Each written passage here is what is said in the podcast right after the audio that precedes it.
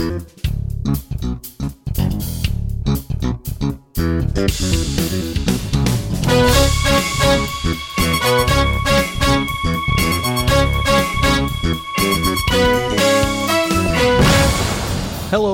and uh, welcome to the podcast of Tech.eu, Europe's premier technology industry information portal and market intelligence platform. This is our episode number 92, released on October 24th, 2018. Today, we are going to talk about uh, the way Google is complying with the EU regulations regarding Android and uh, the money from Saudi Arabia in the European tech. In addition to that, we have two pre recorded interviews for you. The first one is uh, with Guy Pridor, uh, VP Marketing at uh, TravelPerk, which raised uh, 44 million US dollars in funding just a week ago. And the other conversation is uh, with uh, Igor Zhadanov, the co founder and CEO of Readdle, a company that has millions of paying customers across the world but is still bootstrapping its way forward. I am your host, uh, Andriy Degeler, a tech journalist uh, based in Amsterdam, joined today, as usual, by Natalie Novik, our research analyst and feature writer. Hello, Natalie. How is it going? Hi, Andre. Good speaking with you. Everything's going really well over here. And as you might have heard from the podcast last week, I just got back from a really cool event on law and technology that was put on by the Law Society of Scotland. And one of the most surprising things I learned and maybe useful for our listeners is that you can be served a legal summons via Facebook Messenger or WhatsApp in the UK. So just watch your feed and um, watch out for that. Lawyers are really keeping up with technology, especially considering blockchain and smart contracts will be pretty disruptive for them. Wow, this is really interesting. Well, I mean, anyways, like a law in general, like all these practices and all these people have been quite conservative and traditional for so many years. So I, am pretty happy that uh, this is happening. So any technology that can help uh, in that field is good, even if it's blockchain. So really good news. And uh, now I think we can move uh, straight to the biggest deal of the week. Uh, what uh, what was it? Yeah, so there was a lot of really big deals last week, and I think maybe there was something in the water over here. But the largest went to the UK, where Truphone, the eSIM mobile carrier that works with Apple, they've raised a round of 71 million US dollars. The company is now valued at over 507 million US dollars. So maybe we have a unicorn on the horizon. And we also tracked a number of further eight figure rounds. So in the tens of millions in Spain, Sweden, Denmark, France, Germany, and the Netherlands. So a lot of um, success stories around Europe last week. And if you're interested in getting more analysis about these funding rounds that we've been following for the last several years now, our paid subscription has all of them. So that's something that interests you, do check that out. It kind of seems to me, indeed, that in so many cases, this uh, we, we kind of uh, see in these chunks of uh, uh, funding announcements that have nothing to do with each other, and then still they like come within one or two weeks. Would be would be really interesting actually to just uh, maybe uh, get all our data and take a look at like certain weeks, like record weeks or record months, uh, when uh, all these uh, large amounts in funding were raised. Yeah, and and I tried to do that. So I kind of took all of the deals that we have and I kind of aligned them over the weeks and over the quarters to see if there's a particularly winning quarter or not. And unfortunately, you don't seem to find any particularly strong trends about, you know, this is a great week for fintech or this is a great week for biotech. You don't seem to find that, like, kind of looking across the years. Everything is so variable and it's always changing. And that's why it really makes sense to keep following them um, as best as we can because there isn't really a common story that that we find too too often. Uh, okay. Well, it still feels that way though, right? It still feels like you have you, you have these particular weeks when you just cannot stop writing about this uh, bigger deals and then you get another email and another email and then what the hell what is going on? But yeah, well, if statistics says there is uh, nothing to see here, then it's probably nothing to see here. Right, let's move to the stories of uh, the past week. Uh, the first one I wanted to talk today, probably predictably, is the next episode of the soap opera about this extremely healthy relationship between Google and the European Commission.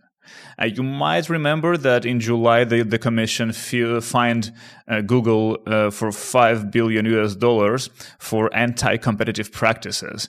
And uh, those practices uh, were uh, bundling of the Chrome browser and the Google search app with the Google Play Store. So what it means is that if you as a vendor of an Android phone wanted to have Google Play Store on it, Google would make you to also install Chrome and Google search. And of course, as a vendor, you do want to, to, get the Play Store because this is the gateway to most of the applications uh, in the ecosystem and uh, an Android phone without Google Play Store wouldn't really make that much sense. Although there are examples of that. Uh, there are some uh, phones in China, of course, that don't uh, have it. And uh, there are uh, devices from Amazon that actually run a different application store, uh, Amazon's own.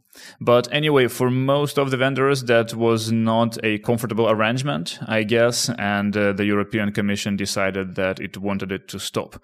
Uh, Google now, of course, uh, appealed the ruling, but also at the same time, it says says that it will comply in the meantime. And uh, what it did is it indeed unbundled uh, the store from everything else exactly as the commission told it to. But also it announced that uh, soon it will start charging phone manufacturers who want to have a play store but not chrome and search. So are we going to be seeing these changes now? And if not when can we expect to see the changes here it's coming really soon, so uh, the new way of this bundling, unbundled bundling, will apply to all devices activated on or after February 1st, uh, 2019, so like in three months. But obviously the contracts are uh, closed uh, these days as well. The Verge uh, saw uh, the confidential documents that outline how the new licensing scheme will work after it comes into effect. And here is what it looks like. So there are a few pricing tiers that depend on the country in which the phone goes on sale and the pixel density of the phone. This is basically a kind of clever way to divide phones into price categories, I would say. So vendors would have to pay the maximum, uh, that's $40 per device, uh, for phones that are sold in the UK, Sweden, Germany, Norway, and the Netherlands that have a pixel density of more than 500 pixels per inch. So, for example, the last uh, Samsung phone, uh, Samsung Galaxy S9, has more than 500 pixels. So basically, this is the price for flagship uh, phones my phone, for example, a OnePlus uh, 5T, it has uh, uh, 400 something, so it so it wouldn't be in the uh, highest uh, pricing tier. Uh, the least amount possible at the same time is just two dollars fifty per device, but that only works for some low end phones in certain countries. Now, also the rumor is I guess predictably, that uh, Google is offering additional agreements uh, to cover the licensing costs fully or partially if the vendor agrees to install Chrome and Google Search on uh, on the devices. In addition to that, it can also receive money from Google as part of the search revenue sharing program. Uh, for that, uh, the manufacturer would need not just install uh, the browser but also put it in the application dock on the home screen, so like all the way down there. And in this case, basically Google would share the revenue it receives when the user searches for something on Google and uh, looks at the advertisement.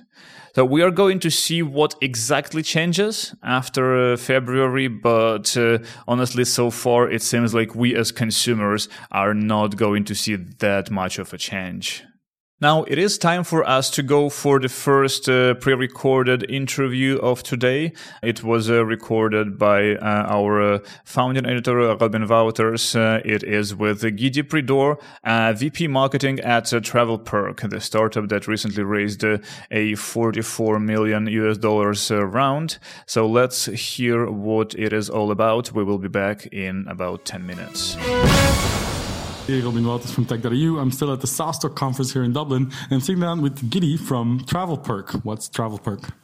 Hey, uh, Robin. TravelPerk is a SaaS platform for booking and managing all your business travel in one single place, from booking to accounting.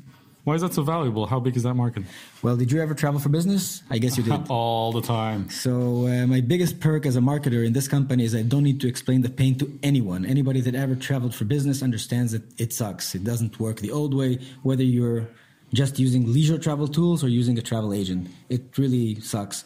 And we're trying to give companies a consumer level tool that people want to use and don't just use because they have to. Starting from the UX, the inventory that they have, and all the extra features that makes this enjoyable and worry free. The inventory is, uh, is, one of the most interesting things you mentioned to me uh, prior to this interview.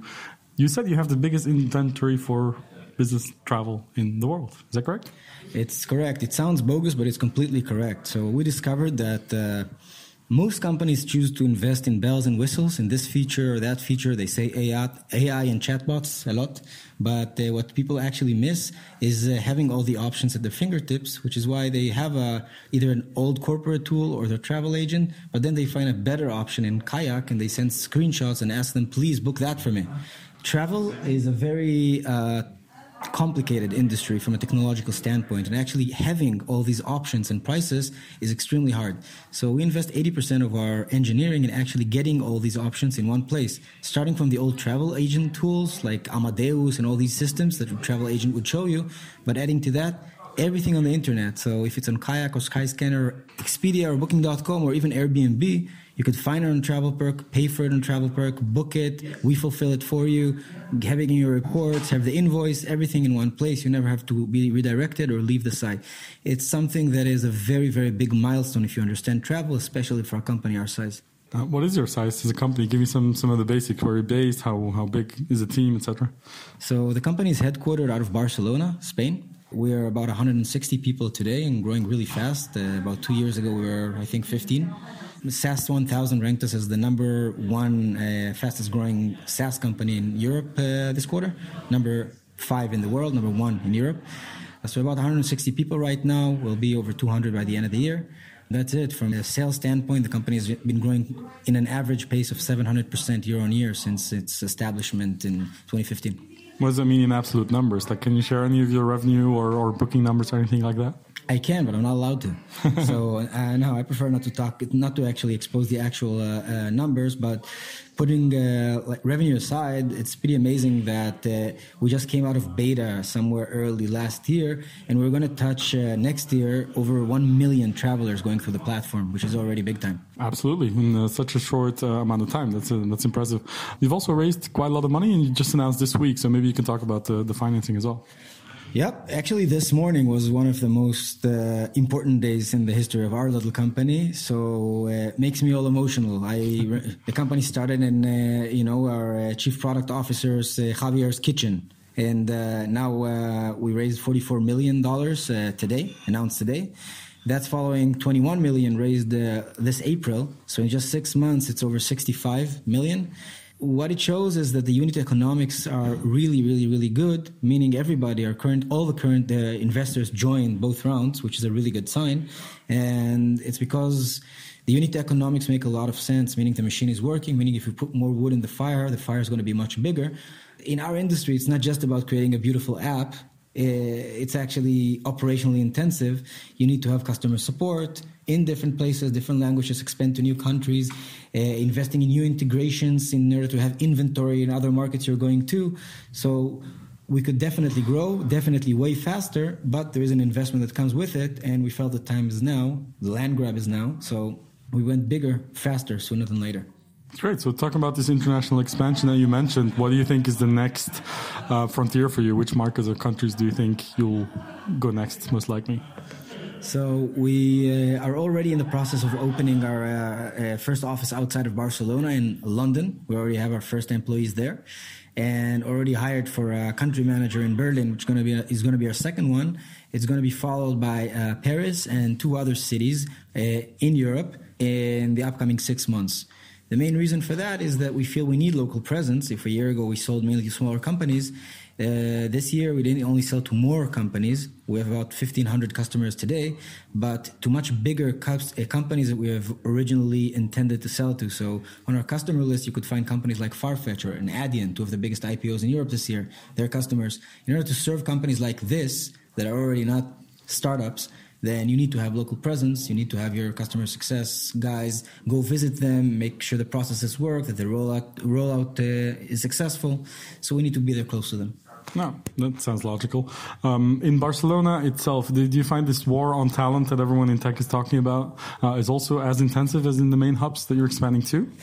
It's a great question. So it is when you're looking for good talent, senior or junior, then yes, it's a war out there. But one of the big advantages of Barcelona, it's uh, it has a tech scene, but it's uh, still happening. It's still in early stages if you compare it to London, to Berlin, or to Tel Aviv or a lot of cities in the states.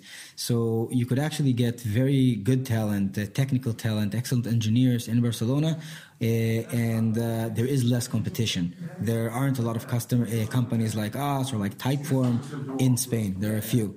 So there is an opportunity there, which is why you see more and more startups that are actually getting established in Spain or moving to Spain. quick final question: What's on the roadmap in terms of product? Where do you want to get to in the next twelve months? Say? So the first thing is to continue in investing, invest in the core. I know it's a less, uh, it's a less sexy answer, but it's a lot of our DNA to be hyper, hyper focused on what matters and less on the bells and whistles. And we want to get our competitive advantage even bigger in the sense of whatever you're looking for is there. We just launched trains. It doesn't sound sexy, but we're the only travel management platform that actually has trains and don't doesn't redirect you to Deutsche Bahn or another place the revenue from trains, the margins are like zero. So why would we do that? Because in order to be the leader in Europe, you have to have trains. And we think about it for the long run. So the inventory across verticals, hotels, trains, uh, uh, flights will become much, much better in the year to come. And uh, uh there'll be other big, uh, big investments like our mobile app that is currently in beta but we have huge plans for this app and the whole travel companion aspect of us giving you the best answer you need at any point along your journey, connecting that to the other side of the company that is our human customer support, the highest rated one if you check G2 Crowd or any other review site, and that needs to find you on the road through the app in the exact moment with the right context. All of these things are going to be major investments for us in the 12 months to come. Great. Well, it was a pleasure to meet you here at SaaStock. Uh, congrats on the funding round and looking forward to seeing the evolution of the company. Thank you, Gidi. Thank you very much, Robin, for taking the time. Hello, hello, hello again. We are back to our podcast number 92 at uh, tech.eu. The next news item uh, in our agenda is the Saudi money in the European tech. Uh, Natalie, can you tell us all you know about it? Yeah, so so this is a really kind of rapidly developing story and we're recording this on Monday, October 22nd and things might change by the time you hear this. But um, kind of to give you the backstory. So there's been a lot of discussions recently about this so-called Davos in the desert. Um, and I really wanted to unpack this a little bit and ha- what does it mean from a European tech perspective. So Davos in the desert refers to a conference which is called the Future Investment Initiative, and it starts Tuesday the 23rd. Um, so um, before before this podcast comes out in the Riyadh Ritz Carlton Hotel, and it was expected to have over 200 high profile speakers. It's a thought leadership conference that's affiliated with Saudi Arabia's Public Investment Fund, which is one of the world's largest sovereign wealth funds, and it has invested a ton in tech startups in Silicon Valley and beyond. So you might know them as the largest investor in SoftBank's Vision Fund, that Vision Fund, which is, is investing over 100 billion um, US dollars in tech startups all across the world. And they also make their own private investments, notably in Uber. So some of the companies that have successfully received Saudi investment and products that you might use um, include Slack, WeWork, and Uber. Uber, of course, is especially notable because in 2016, the company received a direct 3.5 US dollar billion cash infusion from the Public Investment Fund. At the time, this was the largest investment ever made in a private company ever. So the managing director of Saudi Arabia's public investment fund actually now sits on Uber's board. So at the time, there was a lot of criticism, um, and many argued, especially um, US based VCs, that by taking the money, Uber was endorsing the Saudi government and its stance on controversial gender and sexual rights issues. But fast forward to to to this month. A lot of things have changed, um, especially when we recently learned that journalist Jamal Khashoggi went missing from the Saudi Arabian embassy in Istanbul. So on October 11th, Richard Branson, a participant and featured speaker at the Future Investment Initiative last year, but also this year, announced he was pulling out of this year's event due to suspected Saudi involvement in what later became the confirmed murder of um, Khashoggi, the Washington Post journalist. So this really set off a reverberation, and many of the other high profile speakers, mostly from the US, have also pulled out. Uber CEO was really pressured very strongly to not attend.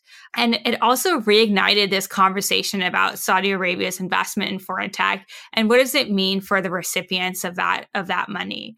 So I wanted to have a look at some of the Saudi public investment funds investments into European tech and also what the reaction has been, if any, um, because most of what I've been reading lately has become has come from the U.S., um, especially around um, the U.S. tech leaders who were planning to appear at the summit.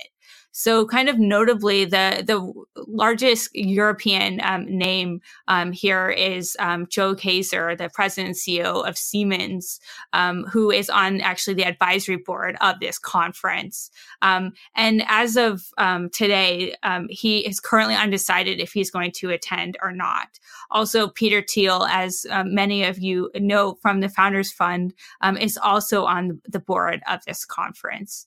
So, what about Europe and has Saudi Arabia been funding tech here? And what has anyone had to say about it?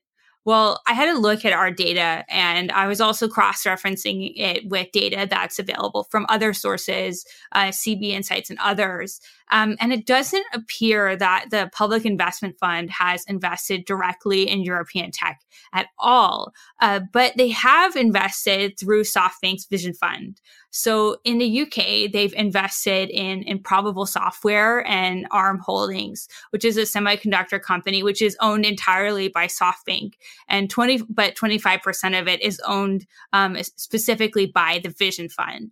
And there's also been recent reports that the Vision Fund is currently in talks with the Cambridge based fintech OakNorth for a possible investment. And this was very recent news um, in the last um, week or so. But outside the UK, um, the Vision Fund has invested big, um, most notably in Berlin's AUTO1, um, which is, of course, Europe's biggest startup after Spotify. Um, they received an investment of 460 million euros. Um, they've also invested in Roivant Sciences, a biotech company that's based partly in Switzerland. That's quite uh, quite some digging you've done. Uh, thanks, uh, thanks for sharing this. But uh, did you see any of these uh, companies you just named uh, coming forward to say anything about uh, this money they received?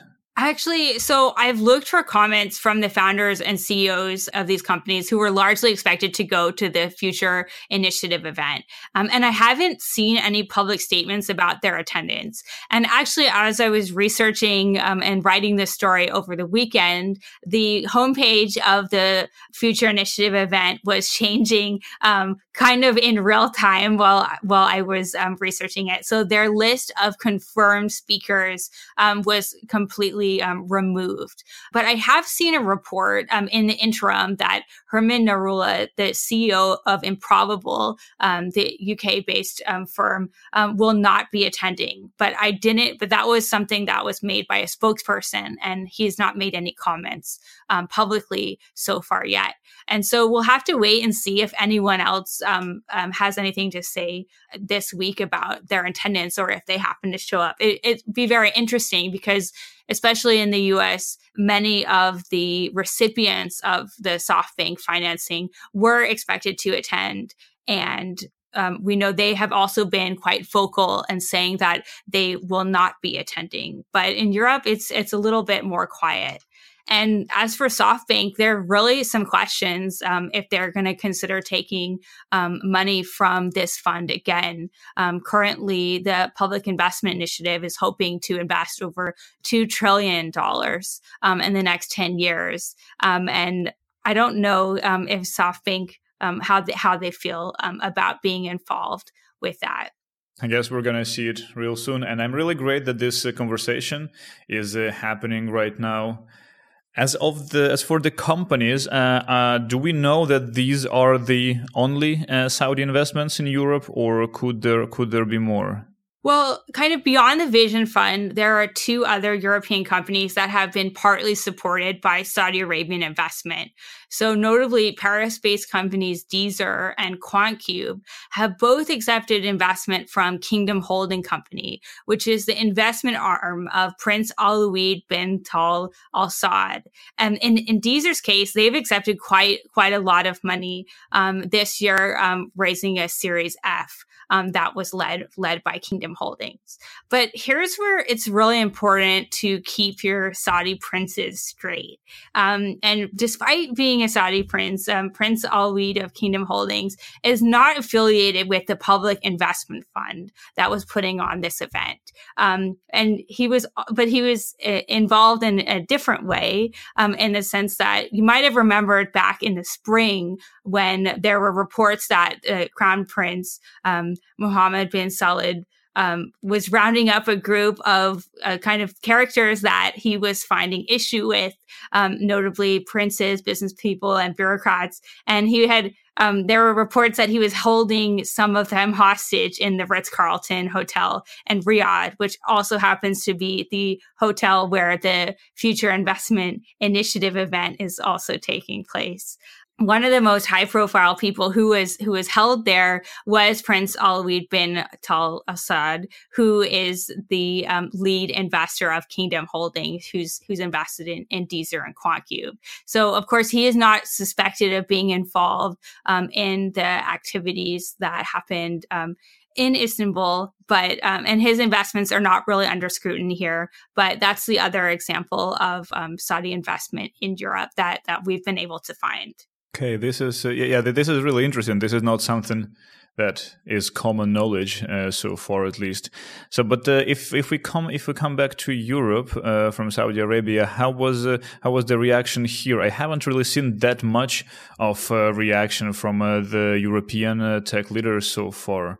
Is it is it actually like that, or did I miss something? Yeah, and and that's kind of this uh, lack of of response is what really kind of made me curious about researching and looking more into it because um, in the U.S. the leaders have actually been quite vocal and kind of disassociating themselves with the event, and and we're not kind of um, trying to link any of the European tech leaders that have accepted um, this financing to anything nefarious, but um, I'm kind of surprised that these um, leaders haven't really come out strong strongly here, especially at a time when Europe is often really prepared to come out um, and lead on things just like this, like Angela Merkel and the foreign ministers of the UK, France, and Germany have done, especially on this issue, and been very vocal um, about kind of getting to the bottom of this.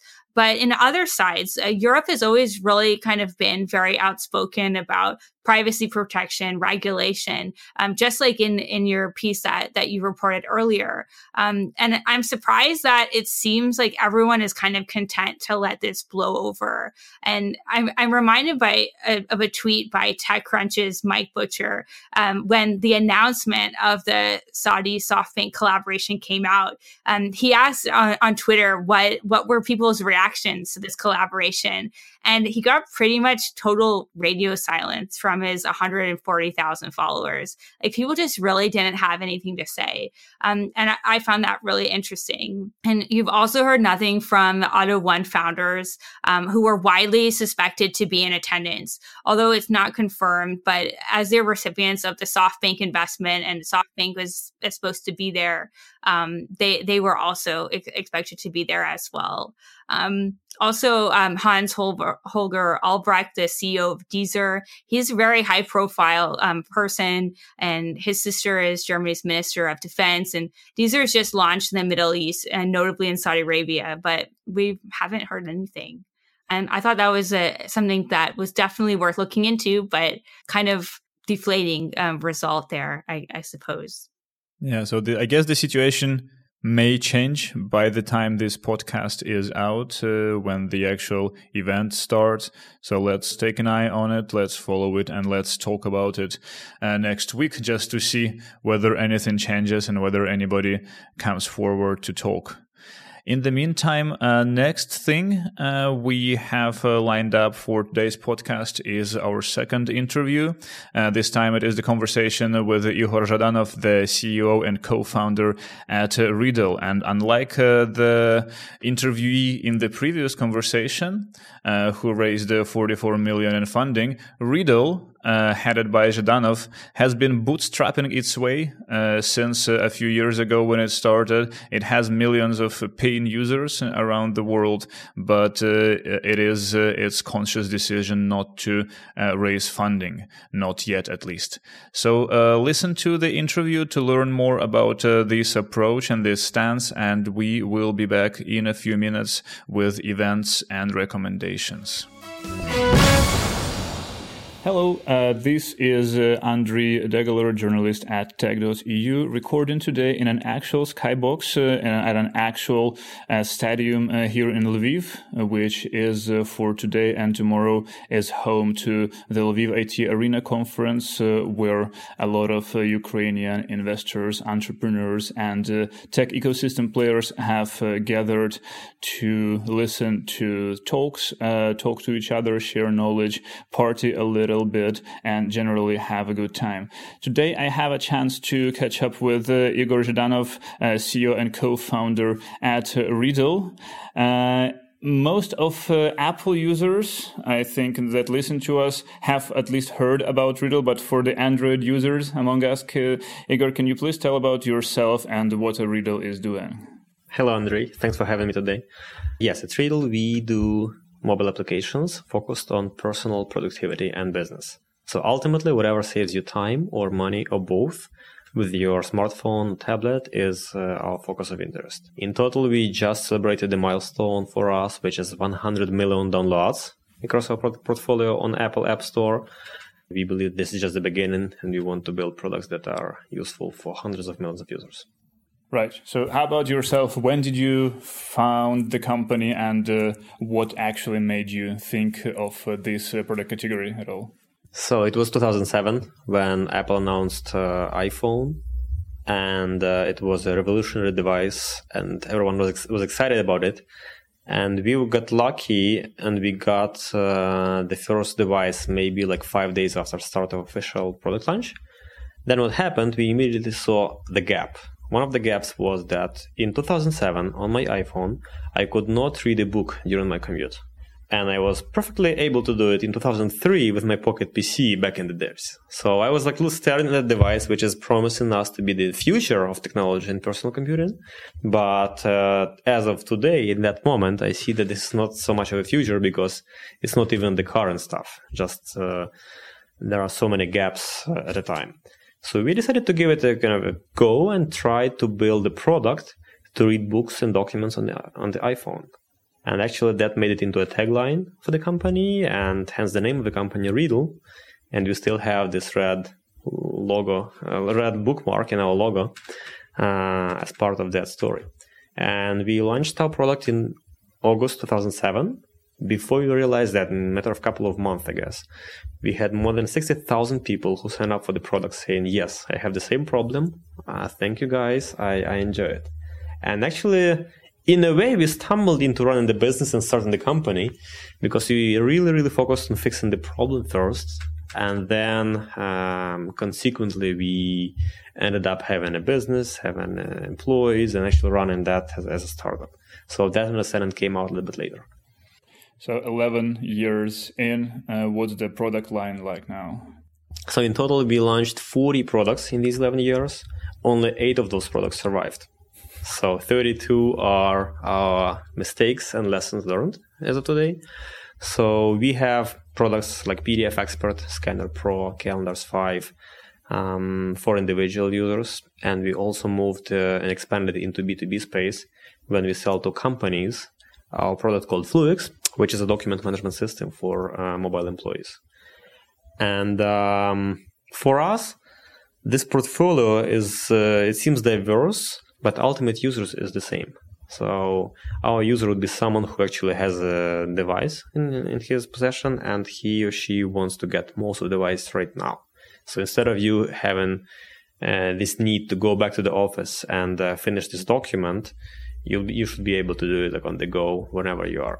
And that was initial promise of real initial uh, vision of it, and we are pretty much still aligned with that today. Is there such a thing for you as the main product in the line? The main focus is the customer. So the products has their own technology cycles, and we we do have uh, all our products are major milestones for us. So we don't have like much of a favorites or not, not least favorites products. But for us, the ultimate focus is the user, and the ultimate focus is the problem that we are solving. Even if you look into, let's say, Scanner Pro, the product is literally nine years old because we started and launched it in 2009. Internally, we are talking about six large generations of the product being within same umbrella. So we kind of reinvented the product five times, thinking, okay, what is the right, more and proper way to use your iPhone camera to capture documents you need and be able to to deal with them. So therefore, it's uh, not just the eight products that we did; it's literally hundreds of uh, quite substantial changes, iterations, and experiments within existing product line that we pay attention to. So I saw you on stage today at the business track of the conference. Uh, uh, what did you talk about? I was talking about uh, how do you build products that can compete with products from Adobe, Citrix, and, and Microsoft. And um, to make it short, I think the biggest uh, differentiator that any smaller company can uh, can deliver is attitude towards customer and integrity between the behavior of the company, the behavior of the product, and the way you you do business. Because if you're a large company at scale, it is extremely difficult to provide that level of customer service and customer satisfaction to customers compared to a smaller one that, that actually takes this as a priority. So therefore, even for us, we had cases when uh, companies uh, were canceling their contracts with uh, Citrix and Microsoft and uh, choosing our products o- over those uh, big ones, just because they felt uh, being taken care of pr- appropriately to their expectations. Speaking of bigger companies and smaller companies, how big is Readdle today? So we are a team of 137 employees located in about uh, nine cities across the globe today. So the main headquarters is still in uh, Ukraine, in Odessa. Uh, but we are currently hiring pretty much across the globe. So I'm, I'm interviewing people as we talk this week um, in London, Dublin, uh, Boston, Silicon Valley, and Berlin. So you're a pretty active player on the market with your product with this 100 million downloads and all that. But uh, would you characterize yourselves as an active player on the ecosystem in the ecosystem of ukraine in the entrepreneurial and startup ecosystem? And what does it mean for you in general having this ecosystem around? I think the biggest contribution we could build for ukraine here is uh, to become a role model so Ukraine desperately needs uh, to have more success stories, more role models, more uh, real life examples on how you can build something sustainable, how you can build it out uh, out of Ukraine, how you can scale it up and be truly competitive and focus on long term uh, value.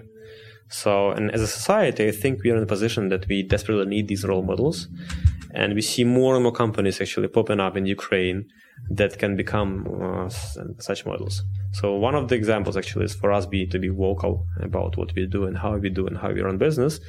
And uh, I hope that for people who are with the company, who are our friends and peers, so at least some of the lessons that we've learned, like in these like 11 years, will be valuable for them not to spend 11 years uh, to get the same outcome, but maybe spend uh, like five, or three, or one.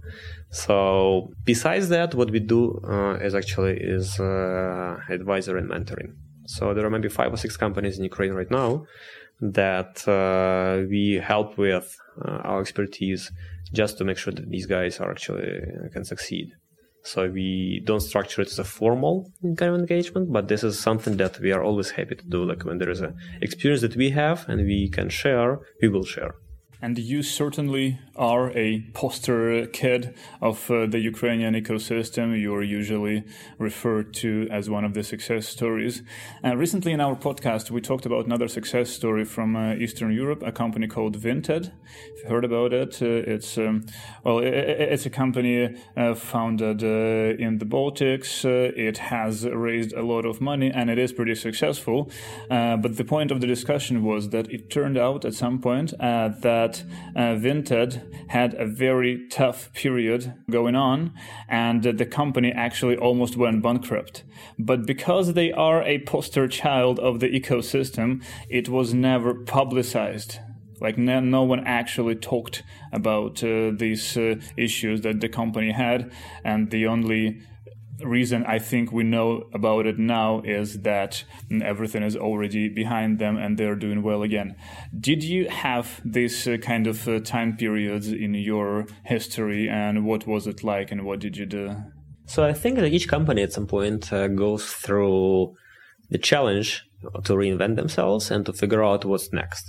So like from that angle, yes, we did realize, I think like four years ago something, uh, that uh, we are about to kind of to solve bigger problems in technology. And we want to solve them and we believe that we're in capacity to do so.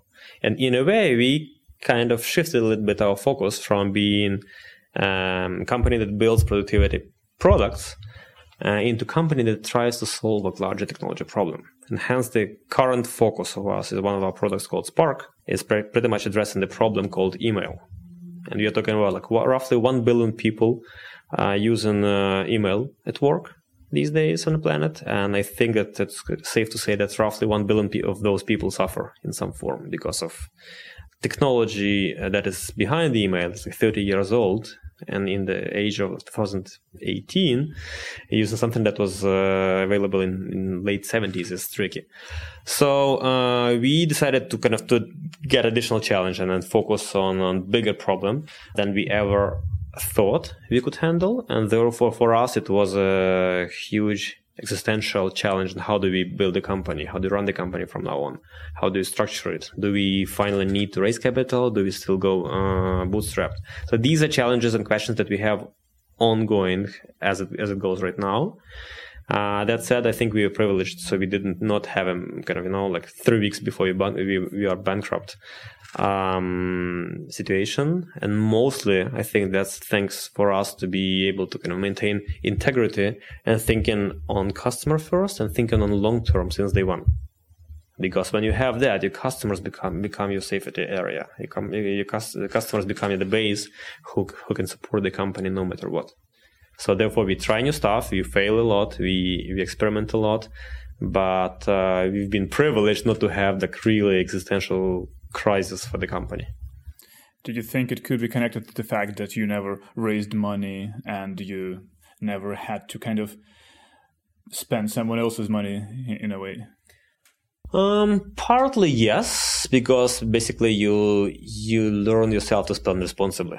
So you uh, we are okay to spend a lot on, on, on projects, and we do we do spend a lot of money into new initiatives.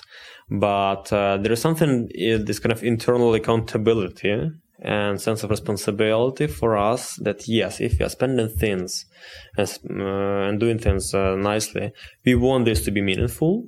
We want to make sure that this is a priority for us. So part of it, yes, but that said, I absolutely realize that some businesses are impossible to be built uh, without uh, external funding. And therefore, um, for us, we didn't uh, need that. But for some companies, it's just the only way to go. If you're building something like Facebook or Instagram, uh, good luck doing this in a bootstrap model. Hey, this makes a lot of sense. Igor, uh, thank you very much for joining me today. Enjoy the rest of the conference. Yep, thanks for having me. This was Andriy Degeler here in Lviv at uh, the Lviv IT Arena uh, conference uh, for tech.eu. Take care.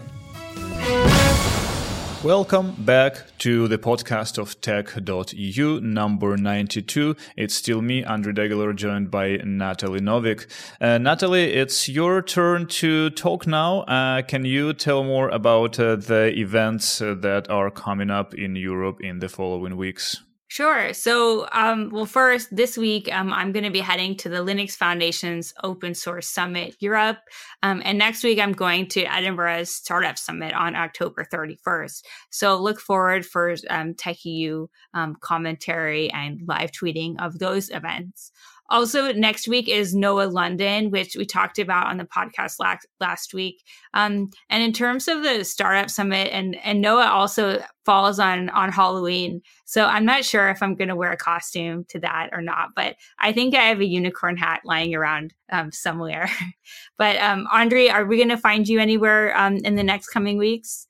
Not really. No, for me, it's just the local ecosystem, as we discussed uh, last week, which means my couch and uh, probably five to six uh, square meters surrounding it. So, generally, uh, my next uh, thing that I would be going to is Slush uh, in Helsinki. But in the meantime, uh, I will keep an eye open for interesting events here in Amsterdam. I'm pretty sure I will uh, find some, and this is where it's going to be most likely that you could find me. Great. So, well, if we're looking forward on the calendar, um, November, really the big event for November is Web Summit in Lisbon, which is taking place from the 5th to the 8th. Um, and I will be there. Um, and I and I think Robin from Tech.eu will also be there as well for for a few days. So I'm really looking forward to seeing that. Um, and then the other event that I wanted to talk to you all about was on November 12th, which is in Paris. And there's a really interesting thing taking place. So it's the inaugural GovTech Summit, which is a really cool event put on by an organization called Public, but is also supported by French President Emmanuel Macron, the Paris mayor Anne Hidalgo, um, and the European Commission. So what they're doing is they're gathering together more than 90 or so international speakers, European leaders, innovators, and startups, most importantly, to really talk about and explore how new technologies can improve public service and democratic practice. So it's free to attend um, if you're not a corporate. So if you, it's a really important topic. If you're in town, try to make it. The link um, is in the show notes. Um, if you're in Paris on November 12th, it really will be um, a great opportunity. And it would be awesome to have as many startups there to be able to support that side of the conversation as possible. So these events and more are on our website. And if you have a suggestion of an event to add, let us know. Um, the link is also in the show notes. There's a little form you can fill out, and um, we'd be happy to share that on the podcast.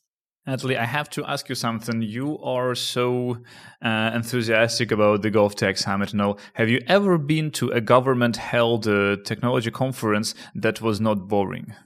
I actually find them fascinating. And every time um, you have the opportunity to put where government is actually open to having startups and having community leaders in the room, um, I think is is a great opportunity. And last year um, in Tallinn, the Global Entrepreneurship Network had a really great startup summit. It was in part of um, three days of activities where they did a policy hack, um, but one day was dedicated to startups. And I um, I spoke there and presented some of my research, and I actually got in touch with a number of different people working in municipal municipalities. And they were very excited to learn more about startups and really understand um, what startup ecosystems are all about. So I think they are very open to learning.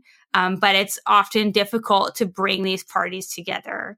Um, and, and, that's why I think the, the, the GovTech Summit is so exciting. You also have a lot of um, great people that are going to be there to help facilitate that conversation. So hopefully, um, something great comes out of it. Unfortunately, though, I won't be there. Okay, well, great. I cannot I cannot disagree uh, with this. Of course, I mean it always makes sense to bring uh, bring these parties together. But honestly, the fact uh, that uh, these people all these years in are still trying to learn about what startup ecosystems are kind of uh, tells uh, something about the speed of the development of the governmental part of things around this topic. Yeah, and and that's why maybe maybe you'll appreciate my recommendation for this week. So I am um, recommending this week um, this piece um, by Alex Barrera at the Aleph Report called "The Clash Between Technology and Politics." This is just really on this theme. Um, and what it, it, it, it, ties in somewhat to, to the um, suggestion of the event I mentioned earlier, the GovTech, GovTech Summit, but also to speaks to your skepticism. Um, and in this piece, he makes this claim, and I think a lot of people in Europe feel similarly, um, namely that politicians and regulations are about to end the startup world. Um, and when it comes to this issue, I'll admit that I tend to stay more on the positive side of things. Maybe I'm too optimistic, identifying all the areas where I think there's really been incredible progress, such as easier business regulation, startup visas, ongoing conversations like this GovTech Summit but I know it's not easy and I know there's a lot of problems. And even though I tend to see most of the good things, it's, I think it's really helpful and also super great of Alex to maybe bring me um, back down to earth a little and kind of highlight some of the areas where things really need to continue working. Um, it's it's really in a lot of ways a, a reality check, and it's a long read. Um, but he pulls out some of the biggest challenges and then kind of boldly goes on to make some predictions about what's coming next if government and the tech community can't become aligned and can't work together um, more feasibly. Um, so he addresses a number of super big topics like automation, gig economy, AI, etc. Um, and he highlights some of the areas where regulation actually is creating this bottleneck um, when it comes to innovation, and also places where it doesn't quite go quite far enough um, or is going somewhat in a misdirection. Um, what What's great about this piece, especially, is he's bringing in tons of data from other sources um, to support all the points that he's making. It's very well presented, very thought provoking, um, and I really would encourage everyone to have a look at that. Yeah, that's a great piece, and I really like. Uh sort of a skeptical standpoint on many things and uh, particularly on this but uh, then of course uh, we should remember that there are good things and natalie has just reminded us about them. So my recommendation for today is a bit of an of a more sort of applied thing i would say and this is called the language of technology. This is a series of articles uh, by martin bryant uh, the former editor-in-chief of the next web a journalist a consultant an educator a media person uh, Uh, he is writing uh, this uh, series on LinkedIn, and uh, uh, the whole serious thing is actually part of the platform's effort to attract more quality content, which means that a bunch of people now uh, simultaneously started uh, this kind of article series, and uh, any uh, LinkedIn user can subscribe to them and uh, receive notifications when the new article in this series is published. So basically, this is an alternative to email newsletters uh, in the form of uh, LinkedIn posts. So anyway, Martin is uh, writing about how language works in the world of technology, and this is a fascinating topic. And he starts with a thing he calls the micro pitch. Uh, this is the first uh, post in the series, and here is what micro pitch is. If you're working on a product uh, one way or another, a micro pitch would be something uh, that you have ready at all times. It's a short sentence that has to perfectly sum up what your product does. But at the same time, it has not to be a list of the features of the product. So Martin gives a pretty good example of uh, Facebook's micro pitch. That's the one you can see on many pages and Facebook. It reads like this, uh, quote, Facebook helps you connect and share with the people in your life. So that's a pretty good micro pitch. Uh, it does not necessarily list all the features that Facebook has from check-ins to photos to all that kind of uh, crap, including the last scandals, but it kind of sums up what Facebook is about. We at TechEU also have our micro pitch, and this is the sentence that I open every podcast with that reads as tech.eu is Europe's premier technology industry information portal and market intelligence platform. This is what we are. I hope you already got yours if you are a product person or an entrepreneur, but no matter if uh, you did or not, go ahead and uh, check uh, Martin's uh, first piece. Subscribe to the series. I believe there is going to be much more uh, goodness uh, coming from him. It's a bi-weekly uh, series. so yeah, go ahead on LinkedIn and I will leave the link in the show notes. So, I mean, no offense to Martin, who does incredible work all the time, but I don't know about kind of spending more time on LinkedIn like every it, it does seem they've really been pushing uh for users to be spending more time on on their site. And it really does feel like you're longer you're on linkedin the longer you're spending time at work. Um and i'm not so sure. no well i mean normally i don't spend time on linkedin like at all. Linkedin is like just uh, the way for me to check where a person is working pretty much. And uh, but uh, from other people and uh, from people coming from very different kind of backgrounds and doing different things i have heard over the past couple of years actually that linkedin is becoming a better place to be in terms of posts and content uh, you can find there. And for some people which was like totally mind-blowing for me it became a viable alternative uh, of uh, facebook and twitter. So they would just kind of spend the time only there. I'm pretty far uh, from there and and I would still probably prefer to get uh, these kind of posts uh, either in my RSS reader or in my in my email newsletter. But I do appreciate uh, the effort that LinkedIn is making. I do appreciate that they actually hire journalists and uh, editors to kind of form this uh, news digest and at least to uh, try keep keep the users informed. So this this is part I actually do like. I think it's a good idea don't get me wrong, there is a lot of really good commentary and content on LinkedIn. And a number of European VCs are actually doing quite a lot to kind of get their their name and their their firms out there and, and doing a, a lot of educational role there. But it does seem uh, that you do find a lot of these kind of grow influencers or people that are very kind of highly self promotional. So it, it's it's kind of a, a delicate balance, I'd say, um, because you do have a lot of people that have very effectively hacked the medium to kind of just turn it into a, a numbers game. Someone recently saying like pointing out there something like 10,000 LinkedIn followers. And it's like the, the social graph has really been broken here is that kind of it used to be a place where people were connecting with people they actually knew in real life. Um, and it really has expanded far beyond that. Who knows um, what the eventual endpoint of that looks like. But it, it is is quite fascinating what's what's happening over on LinkedIn. Um, and you should check it out because they're really is quite a lot of conversation happening there. Yeah, but yeah, what what is uh, certainly true, I think, is that uh, LinkedIn requires a lot of kind of uh, hygiene in uh, the way you form uh, you form your feed. And uh, since a lot of us uh, myself included uh, have for a long time just kind of blindly accepted all sorts of requests coming from there just to get rid of that red mark in the corner.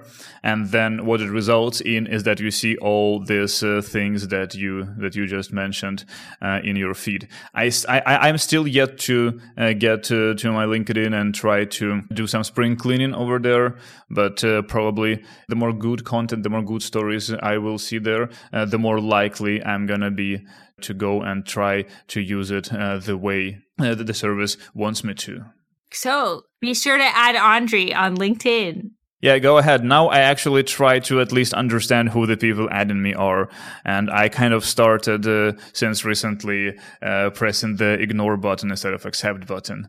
But Natalie is also on LinkedIn and she definitely appreciates uh, lots of uh, uh, requests. Right, this is a great uh, place to wrap uh, this up. Uh, this is it for our podcast. Uh, we are just uh, in time, I guess. Uh, I hope you enjoyed listening to us today. don't miss our new episodes. subscribe on our favorite podcast app, including Spotify. Just look for tech.eu podcast. Tell everyone you know and for whom it would be relevant to about the podcast and follow our updates on Twitter at tech underscore EU and on Facebook Facebook, also on LinkedIn. Please feel free to email us with any questions, suggestions, and opinions at andri at tech.eu. Natalie, thank you so much for joining today. It's been a pleasure. Thank you, Andre. Have a great week. Enjoy the rest of your week and uh, talk to you next Wednesday. Bye bye.